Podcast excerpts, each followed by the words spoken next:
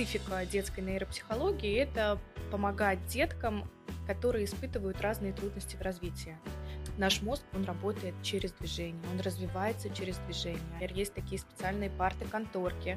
А, Я из за нашего... училась. Это и есть пограничное направление между а, между медициной и психологией. У меня родился малыш, которому волей судьбы нужно было помочь. Теперь запуск речи это просто мой конек. Когда я загораюсь, я прям вот иду к этой цели. Для меня вот эти вот все э, ну, социальные да, сети и блогеры, они были где-то за каким-то, не знаю, стеклом, что это отдельный какой-то мир, это не может быть про нас, это другая жизнь. Я уже не вернусь в детский сад. Ключевой вопрос подкаста. Вы бы повторили путь. Всем привет! Меня зовут Галина Сидюрова, и это подкаст «Ты бы повторил». Подкаст о людях, которые однажды шагнули в новый опыт, и у них получилось добиться успеха. Сегодня у меня в гостях детский нейропсихолог, автор курса по запуску речи для родителей и специалистов, основатель сообщества Клим Club, которое а, выиграла да, в номинации самое лучшее сообщество для нейропсихологов а, Woman Award в этом году, mm-hmm. да, 2023. Да, да. Юлия Клим. Юля, здравствуй. Спасибо. Мне бы хотелось, чтобы наши зрители и слушатели чуть больше поняли вообще, что такое нейропсихология, да, детская нейропсихология и чем она отличается, в принципе, от обычной психологии, да, там, или работы с детьми. Детский нейропсихолог – это, во-первых, педагог, это не врач. Угу. И специфика детской нейропсихологии – это помогать деткам, которые испытывают разные трудности в развитии. Например, а, поздно заговорил, задержка речи, невнимательный, витает в облаках, ничего не запоминает, а, не слышит, когда родители о чем-то просят, моторно неловкий, спотыкается на ровном месте, падает и так далее, и так далее. То есть все трудности, которые есть у детей, мы с ними работаем. И работаем не просто за столом, за партой, как это принято. Допустим, ребенок в школе получает там двойки, тройки, его за парту, Еще репетитора, давай угу. сидеть, давай с тобой а, позанимаемся, еще больше потренируемся, но это не приносит практически результата, а, потому что Наш мозг, он работает через движение, он развивается через движение. Если говорить про а, деток а, совсем маленьких, то мы даже говорим о том, что с нуля до трех лет это период двигательного интеллекта. И вот нейрозанятия базово, они опираются на именно двигательные упражнения на полу. Если нам нужно развивать какие-то когнитивные навыки, то бишь письмо, чтение и все остальное, мы а, стараемся все-таки делать это на снарядах, в движении. То есть мы так и называем среди коллег когнитивка на снарядах у нас, а, потому что сидя за партой делать очень сложно. Если же нужно все-таки что-то написать, мы предлагаем написать стоя. Например, есть такие специальные парты-конторки. А, Я из нашего, училась. Из нашего, да, из нашего прошлого в СССР. Это парты, которые а, позволяют и сидя, и стоя заниматься. Но э, это чередование, оно классное для того, чтобы пошел процесс активации у ребенка, для того, чтобы ему было проще, легче э, воспринимать нашу информацию. И э, нейропсихология, да, она изначально вот базируется на таких двигательных mm-hmm. упражнениях, но чтобы подобрать эти двигательные упражнения, тоже, да, вот просто так невозможно взять какие-то там упражнения, дать ребенку и все, это поможет. Нет, так не получается. Нужно провести изначально нейродиагностику. И вот на основе нейродиагностики мы уже узнаем слабые стороны ребенка.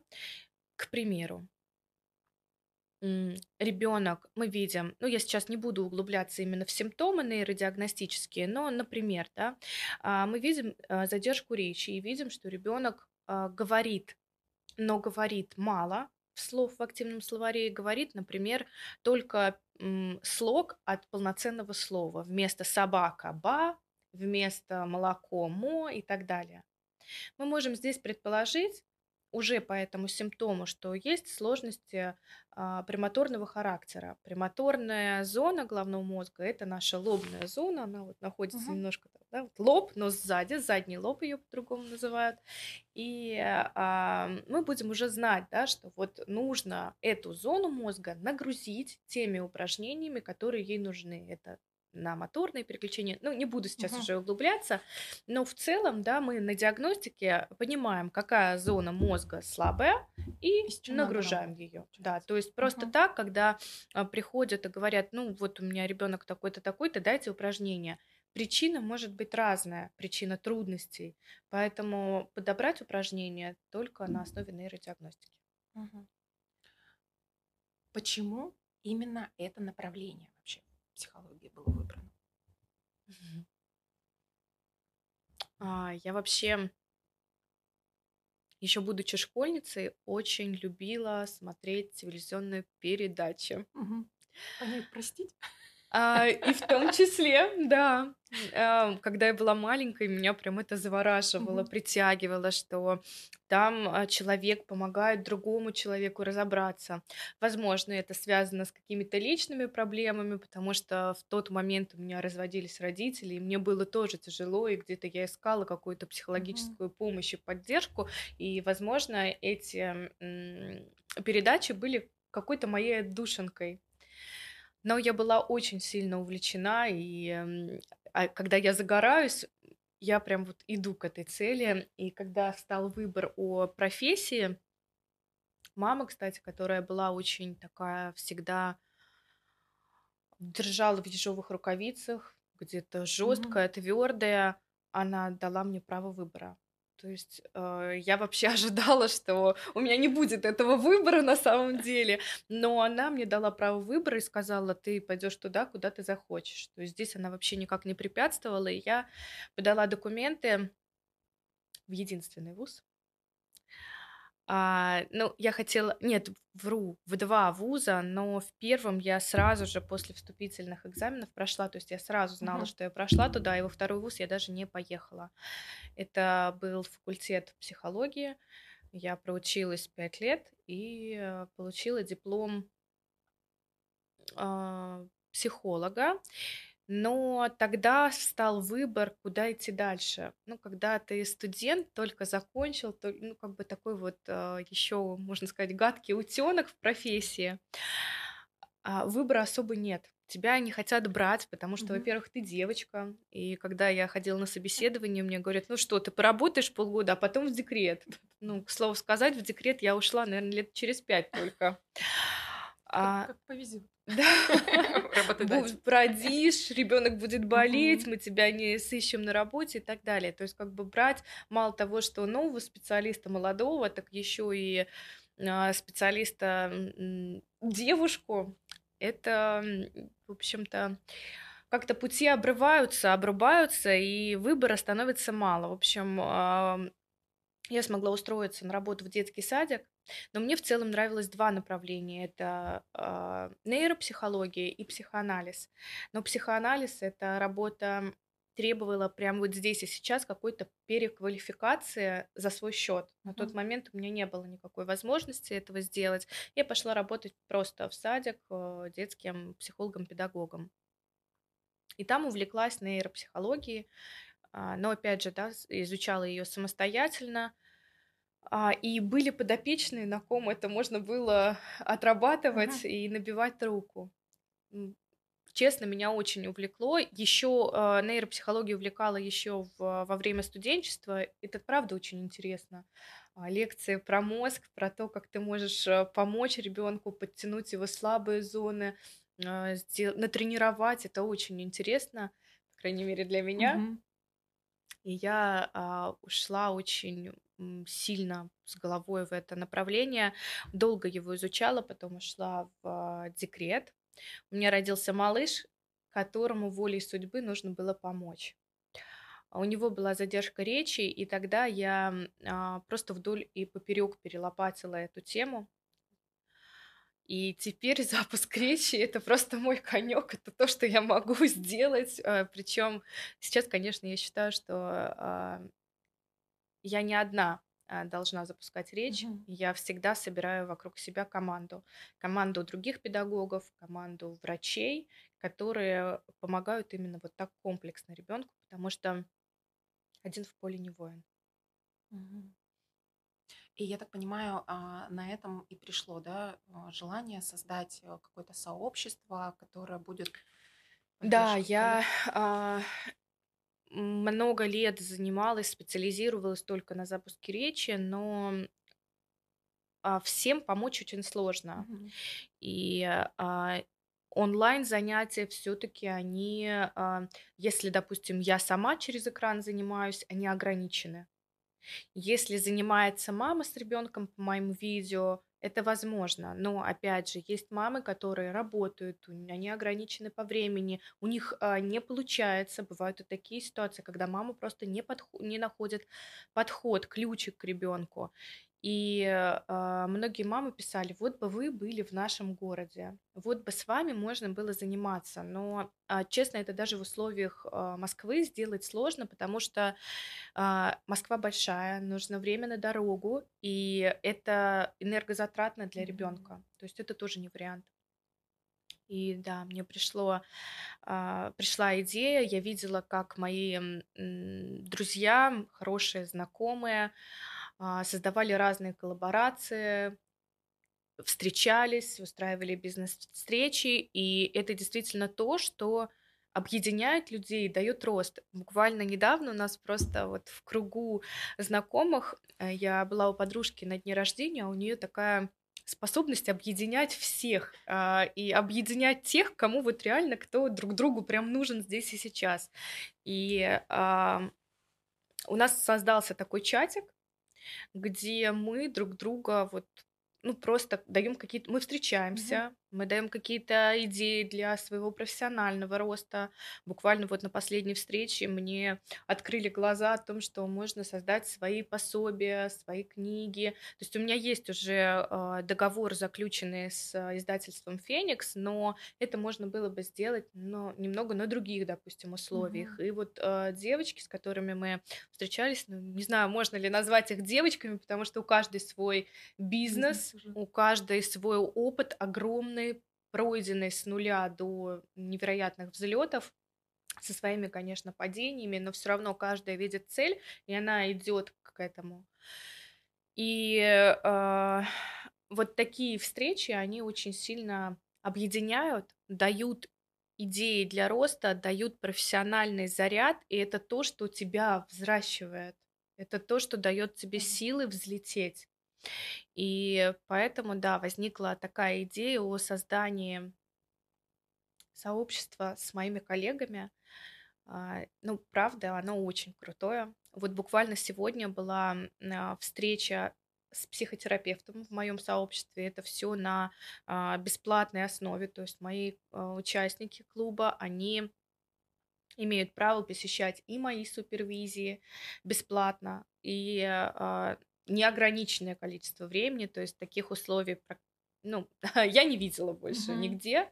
А, обычно это ежемесячные какие-то оплаты, а в моем клубе нет. Это оплата единоразовая на самом старте, и а, дальше а, вы, а, коллеги могут посещать мои супервизии бесплатно, супервизии и психотерапию а, психолога, который работает с ними, потому что на самом деле какие-то внутренние тараканы, они тоже мешают э, взлететь. Не знаю, самозванец, неуверенность, э, не можешь э, консультировать родителей, тебе кажется, что они более авторитарны, чем ты, mm-hmm. авторитетны, и э, с этим тоже вот необходимо, конечно, работать. А у вас получается клуб только для э, нейропсихологов? Или это Нет. еще и родительский клуб? Нет. Э, у меня клуб в целом для педагогов. Там есть и врачи, и а, психологи, просто психологи, логопеды, дефектологи, учителя, разные педагоги. И те, кто хочет начать... Ну, а, дело в том, что когда мы соединяем занятия, например, логопедическое и даем... Все-таки логопедия это больше за столом. Вот. Мгм. Ну, а когда мы даем логопедию вместе с нейромешаем, это получается реально в разы лучше. У меня о, сотни логопедов, которые а, говорят о том, что, слушайте, я начала вот давать а, просто возьмите мяч и а, автоматизируйте звук через мяч. Э, вы бросаете, там называете слово, ребенок повторяет его. А, слово э, со звуком, которое нужно автоматизировать. И это быстрее происходит, чем мы поставим, э, посадим ребенка за парту и скажем ему, «А, повторяй, вот посмотри на эти картинки, тут нет никакого движения, тут просто статика, и, и он начинает прыгать, и начинает ногой болтать, он начинает да. сам искать это движение. это происходит компенсаторно. Либо наоборот, ложится на парту, сваливается, да, сколько а, первоклашек, которые просто, да, вот они как размазня, простите за выражение, лежат, ну, как плавленый сырок, растекаются по парте, потому что не хватает энергии. Вот. И когда мы подходим э, к развитию через э, какие-то, ба- ну, просто элементарные двигательные моменты, идет все быстрее. И поэтому э, специалисты смежных специальностей, которые хотят максимально усилить свои занятия, они тоже идут ко мне на переобучение, на переквалификацию. И я надеюсь, что сейчас все получится. Немного забегая вперед, мы подготов... Э, готовим сейчас, а, масштабируем мой курс тоже целой командой. И на выходе а, педагоги будут получать диплом о переподготовке, о профессиональной переподготовке. Угу. То есть это такой а, значимый юридический документ, который будет давать право на работу в сфере нейропсихологии. Я когда смотрела а, ваши сторис буквально на днях, я видела и очень порадовалась за то, что да, вы получили ключи от э, квартиры с мужем, и там вы упомянули, что для вас обоих это был, ну, прям такой путь, да, к этому. Что это не то, что вот там. Даже мурашки побежали. Да. Правда, это огромный путь. Расскажите про это. Но мы вообще сами не из города. Мы родились в деревне. Первый раз мы поехали на море, когда были в медовом месяц, э, на медовый месяц свой. То есть мы до, э, когда мы в 22 года мне было, когда мы поженились, и а, мы ни разу до этого времени с мужем не были, ему 23, мне 22, мы ни разу не были на море. То есть, чтобы вы понимали, мы жили, мы жили в деревне, у нас был, были ограниченные возможности и финансовые, и возможности в целом по развитию, потому что если посмотреть сейчас на наших детей, угу. у них просто 133 кружка, в них вкладывают и душу, и деньги, и финансы, в нас вкладывали только душу. Вот, а, поэтому когда я переехала учиться, я переехала как раз вот в Москву, в ВУЗ я уч- поступила, и э, муж переехал значительно позже, а, после того, как отслужил. Он год служил в армии, я его дождалась. Это тоже моя гордость. А, и мы первое время снимали комнату, не квартиру, а комнату. Это было ужасно. Мы снимали комнату э, у бабули, у которой был э, сын лет 50, э, не работал, пил много. А, плюс были периодически, заходили внуки и от сына, и от дочери. У одной был, ну, в общем, диагноз, и э, там были такие случаи, что она а, могла, мне не жалко еды, но она залезала пальцами в нашу еду. Ну, вот это вот, в общем-то, неприятные такие моменты. В конце там уже завелись тараканы и клопы. Это был просто пик моего отчаяния и конец моего терпения. Мы сняли квартиру. Квартиру мы снимали тоже очень долго. Сначала с одними друзьями, потом с другими. И когда а, уже вот в конце друзья сказали, что все, мы переезжаем, мы купили квартиру. Родители им купили квартиру. Я, я Позвонила маме и сказала: "Господи, как я устала снимать и находить кого-то, ну, как бы по соседству", потому что жить с бабулей или с друзьями есть разница, а Мгм. снимать полноценную квартиру для нас мы тогда не могли себе позволить. И, в общем-то, а, мама нас поддержала и, а, дала деньги на первоначальный взнос. Тогда мы купили свою первую квартиру в области.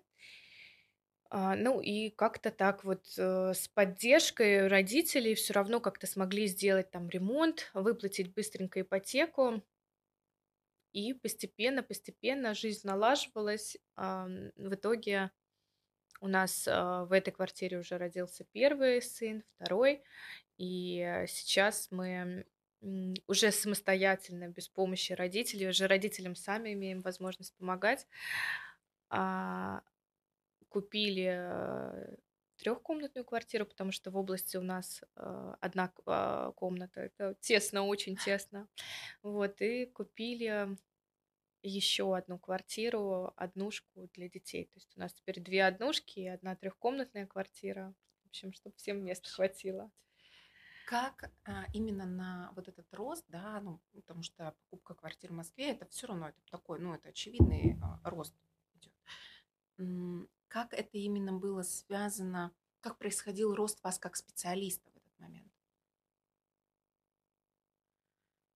Ам, однозначно это связано. И опять же, здесь без поддержки близких, м, мне кажется, не было бы ничего. Здесь играл роль каждый близкий мне человек. Это, а, мама, которая давала время для того, чтобы я развивалась, потому что у меня уже были дети, и стартанула я именно в декрете. Мгм. То есть, если бы не было, наверно, а, поддержки от мамы, когда она сидела с, э, моим сыном я бы побоялась сделать 1 шаг, нанять няню. То есть, как бы, вот таких резких и, а, кардинальных движений, может быть, я бы и не сделала. Мне было бы с мамой спокойнее, она, а, давала мне время для того, чтобы, а, проделать свой путь. Муж, который поддерживал, в том числе уже и финансово, потому что, я была в декрете, я не работала. Декретные сами знаете, какие большие у нас.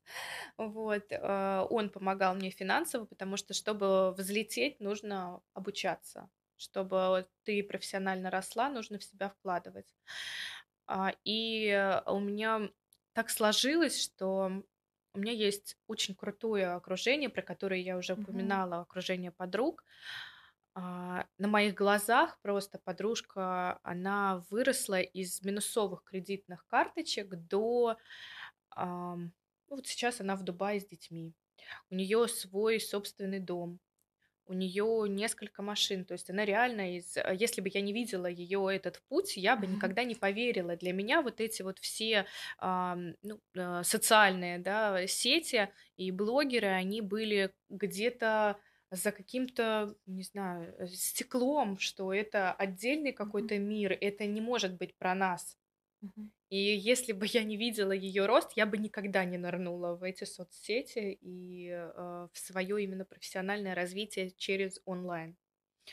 А, потому что я вообще не я помню, когда мы шли, у нас она тоже в декрете, мы шли гуляли с детьми, с с 2 колясками, совсем маленькие. Она говорит: "Почему ты не развиваешься, не развиваешь себя через, э, онлайн?" Ты я не представляла, я ей отвечала, что я не знаю, как как я буду проводить онлайн-диагностику, как я могу, а, провести какое-то онлайн-занятие. Это невозможно.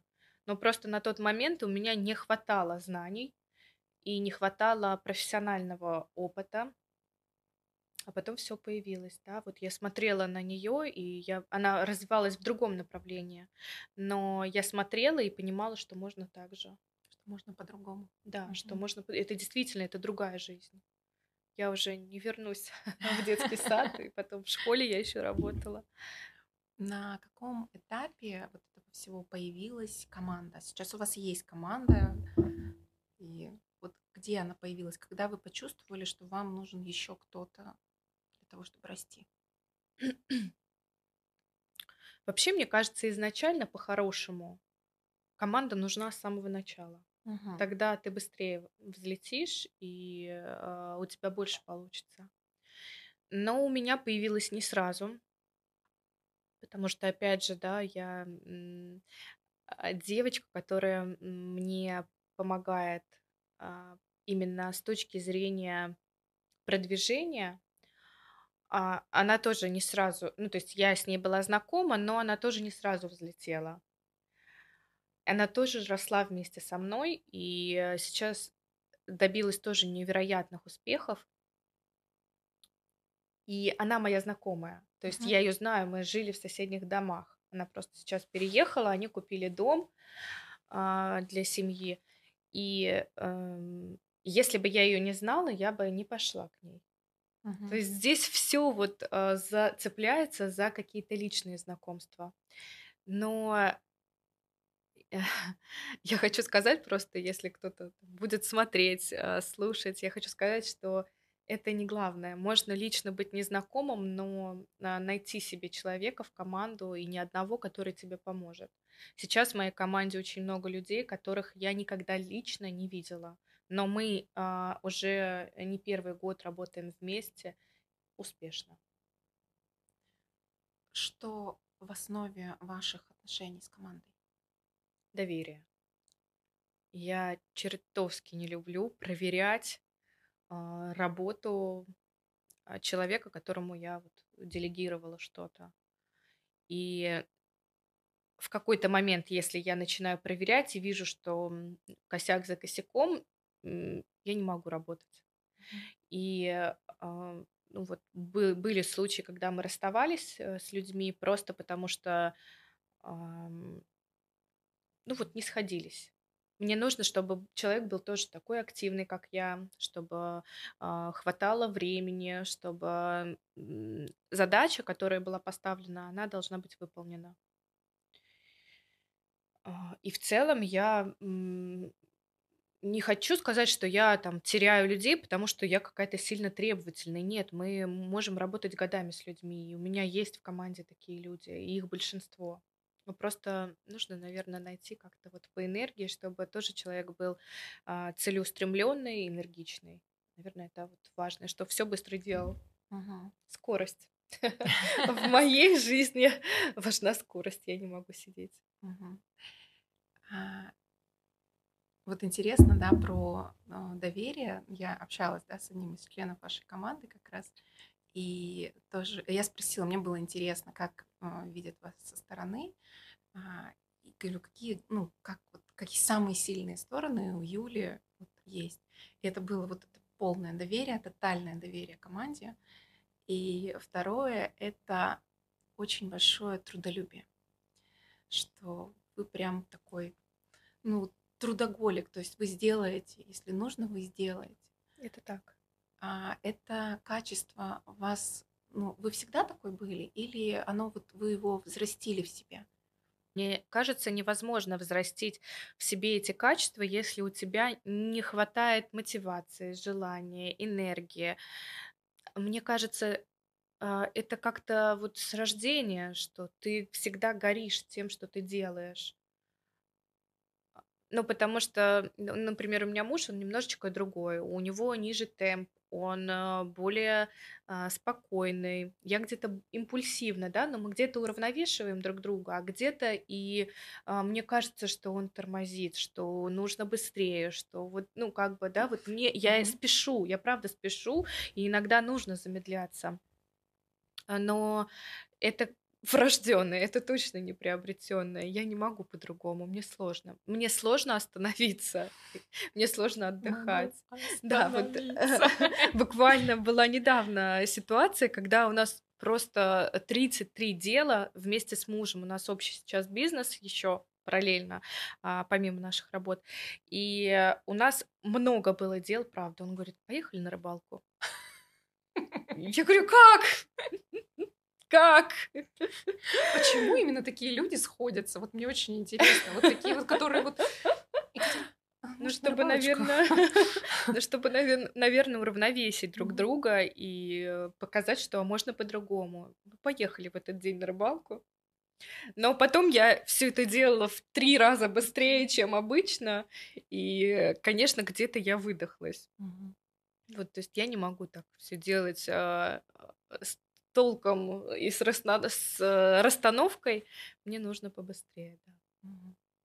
А дети ваши, они какие? Как, как вообще у вас с ними собственными? То есть вы работаете очень много, да, с другими детьми, с чужими детьми. И как, а, ну, именно ваши отношения с вашими детьми вообще выстроены? Я для них больше мама. Мне это было важно сделать. В какой-то момент я поняла, что настолько много времени приходится ну, чтобы вы понимали, это дети, которым нужны занятия, которым нужно помочь для того, чтобы они а, максимально легко учились в Мгм. школе. И а, я понимала, что с ними нужно заниматься, и я видела, в каком направлении. У старшего сына была задержка речи, у младшего сейчас а, она еще даже прослеживается. И а, в какой-то момент я поняла, что у меня не хватает времени с ними быть мамой. Мгм. То есть я для них а, мама, которая там все время готовит, убирает, мама, которая работает, а, мама, которая там еще что-то делает, но не водит их на, на улицу, но не мама, вот, которая уделяет качественное им время, которая наслаждается процессами их взросления. И э, в какой-то момент я поняла, что я больше не буду заниматься со своими детьми. Мгм. А, ну, максимум, что я сейчас делаю, это прошу снять их видео, если нужно показать в сторис. Ну, иногда эксплуатирую для записи своих курсов, но это максимум. А, они ходят к другим специалистам на занятия, Мгм. И, а а я, я их развожу, в это время работаю, пока они на занятиях. А, а так в целом я для них а, мама. Так интересно, я опять здесь вижу элемент доверия, доверия другому специалисту своих детей, когда ты по факту знаешь очень... А, а здесь тоже важно найти своего человека. Ага.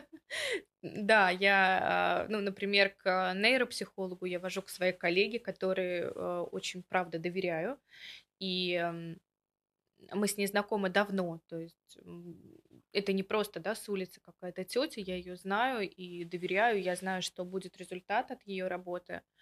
А, Логопед тоже достаточно квалифицированный специалист. Я знаю ее второй год, мне нравится. Я знаю мам, которые к ней ходили, и я видела результаты у этих детей. Что на плавании тоже э, тренер, а, младший сын с ней занимался, ой, младший, старший, с года, и четыре с половиной года он с ней прозанимался, сейчас вот очередь младшего. Ну, как бы все равно подбирается команда специалистов и врачей в том числе, которые, которым я доверяю и могу уже потом рекомендовать и детям, с которыми работаю сама. Есть ли что-то сейчас, да, касаемо вообще, в принципе, развития детей, наверное, направления вот школы, что, ну, вызывает у вас э, личное вот это желание, порыв, это изменить, внедрить, как-то направить? Я думаю, что я не одна с такими Мгм. порывами. Конечно, я считаю, что э, наша система образования, она, ну, в общем, ее надо пересматривать Мгм. с точки зрения именно а, усвоения знаний каждым ребенком. Потому что когда мы а, детей отправляем на программу 1.3, где они не успевают, просто у меня была в практике такая девочка, она, а, значит, мама ко мне обратилась и говорит, Запрос был странный для нейропсихолога. Она говорит, а, жалоба, ребенок способный, все знает, понимает, но не успевает писать. То есть темп ее возможности написать какое-то слово, он низкий.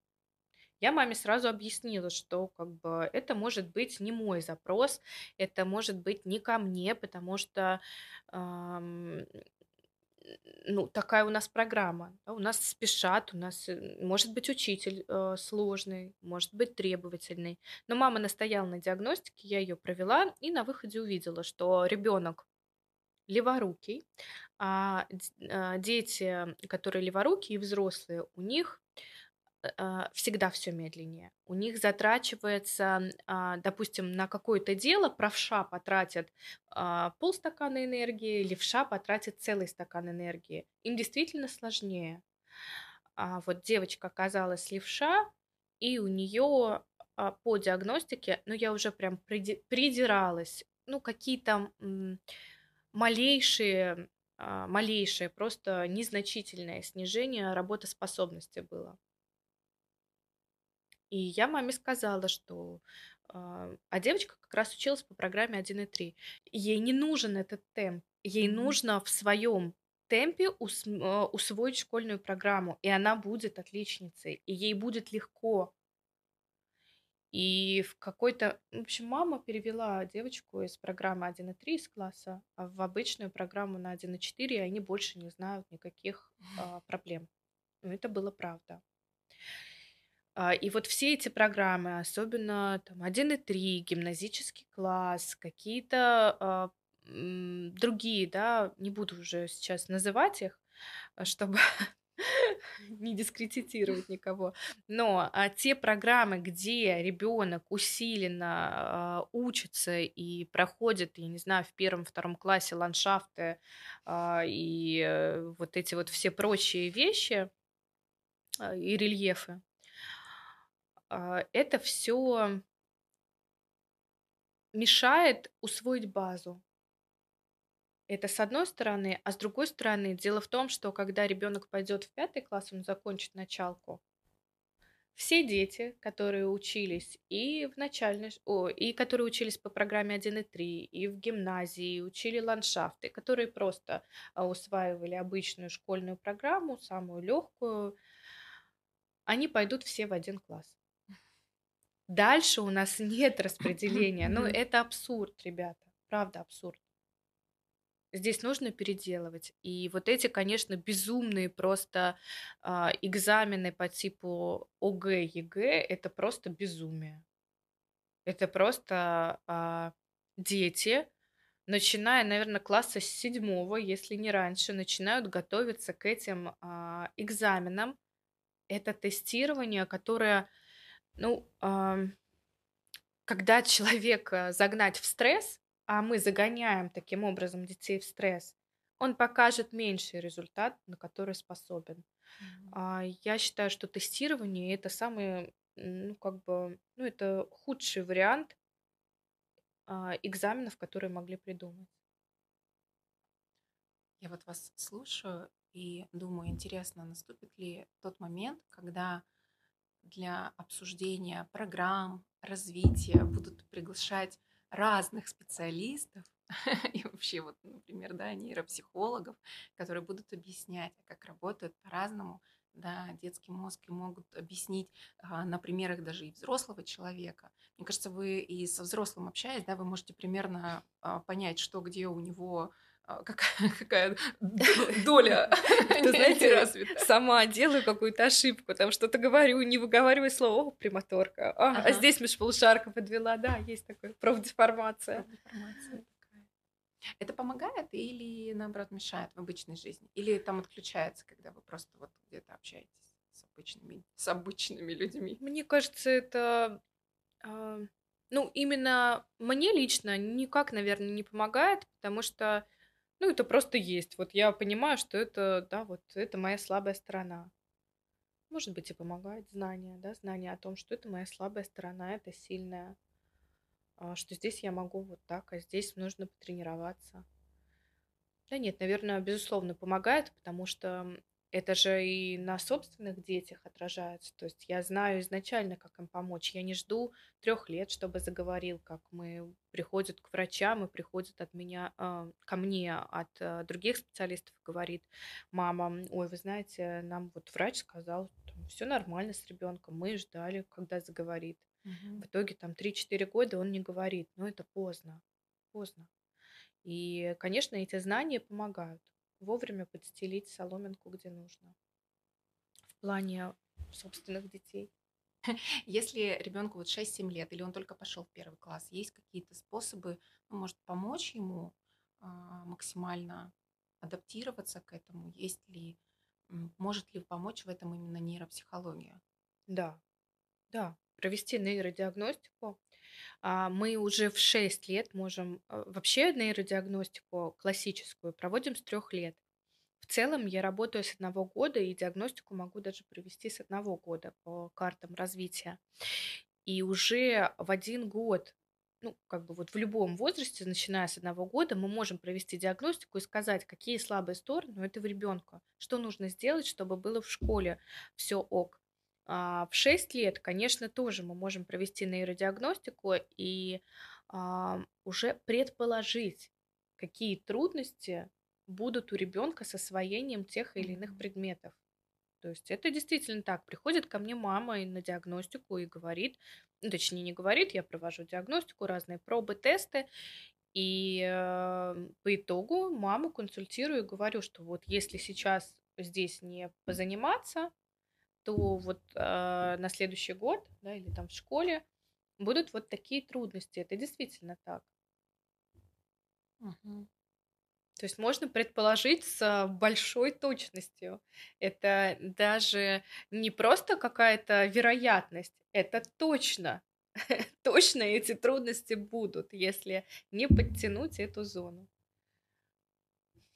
Так интересно, что вот это, при этом это же, да, вы же не врачи, и это вот это какое-то такое очень пограничное, да? Это и есть пограничное направление между э, между медициной и психологией. Угу. Клиническая психология, нейропсихология как раз и входит в клиническую психологию. Угу. Помимо планов на то, чтобы э, получали у вас переквалификацию, да, как дополнительные, какие есть планы ваши на будущее, на ближайшее? Ближайшее очень хочу, а, вот после того, как разберусь с масштабированием курса, очень хочу а, заняться разработкой пособий. Есть несколько идей. Одна идея а, сделать, выпустить методическое пособие по нейро, по диагностике детей с года до трех, потому что такого нет в природе. А, это все просто передается из уст в уста, но именно прям вот взять такую хорошую диагностику, э, которой могли бы пользоваться и педагоги, и родители, для того, чтобы своевременно увидеть какие-то трудности в развитии ребенка, ее нет. И есть э, идеи по разработке каких-то пособий, игр, которые можно будет использовать а, в запуске речи, а, в подготовке к школе. Ну, в общем, разные какие-то варианты, именно такие дидактические игры, а, которые можно будет в занятиях использовать и ну, вот через нейроподход. Угу. А личное? Личное. Честно, получили ключи от квартиры, но с мужем мечтаем о доме. Ну, это такая прям глобальная у нас Мгм. мечта. Мы оба выросли в доме, и квартира нам ну, немножко тесно в квартире. Поэтому мы мечтаем а, купить свой дом, но сначала нужно сделать ремонт в квартире. А так, а, если не глобально, то м, хочется просто немножко а, замедлиться, чего я делать не умею. А, Девчонки приглашают в баню. Новый год хочу тоже э, встретить где-то, не знаю, может быть, вот э, Углич предлагают или Владимир, Новгород, может быть, в Москве, не знаю, но тоже в какой-то такой компании дружеской хочется подзарядиться, как батарейка. Ключевой вопрос подкаста вы бы повторили вот этот путь от девочки из деревни до такого, ну, уже, да, основателя такого большого сообщества, которое имеет, э, ну, действительно, мне кажется, пойдет очень хорошее направление по всей стране, да, и усилит, ну, как-то поднимет э, вообще уровень и качество подготовки детей к разным. Повторили ли бы вы этот путь? Однозначно. Да. Мне, а, очень нравится то, в чем я расту, развиваюсь, чем я дышу, где у меня горят глаза. А, вот вы говорили, а у меня даже и мурашки, и слезы подступают, потому что это действительно такой невероятный путь с нуля до значимых для меня побед. Непростых, но моих личных достижений. Поэтому да, однозначно. А повторила и не раз. Очень здорово.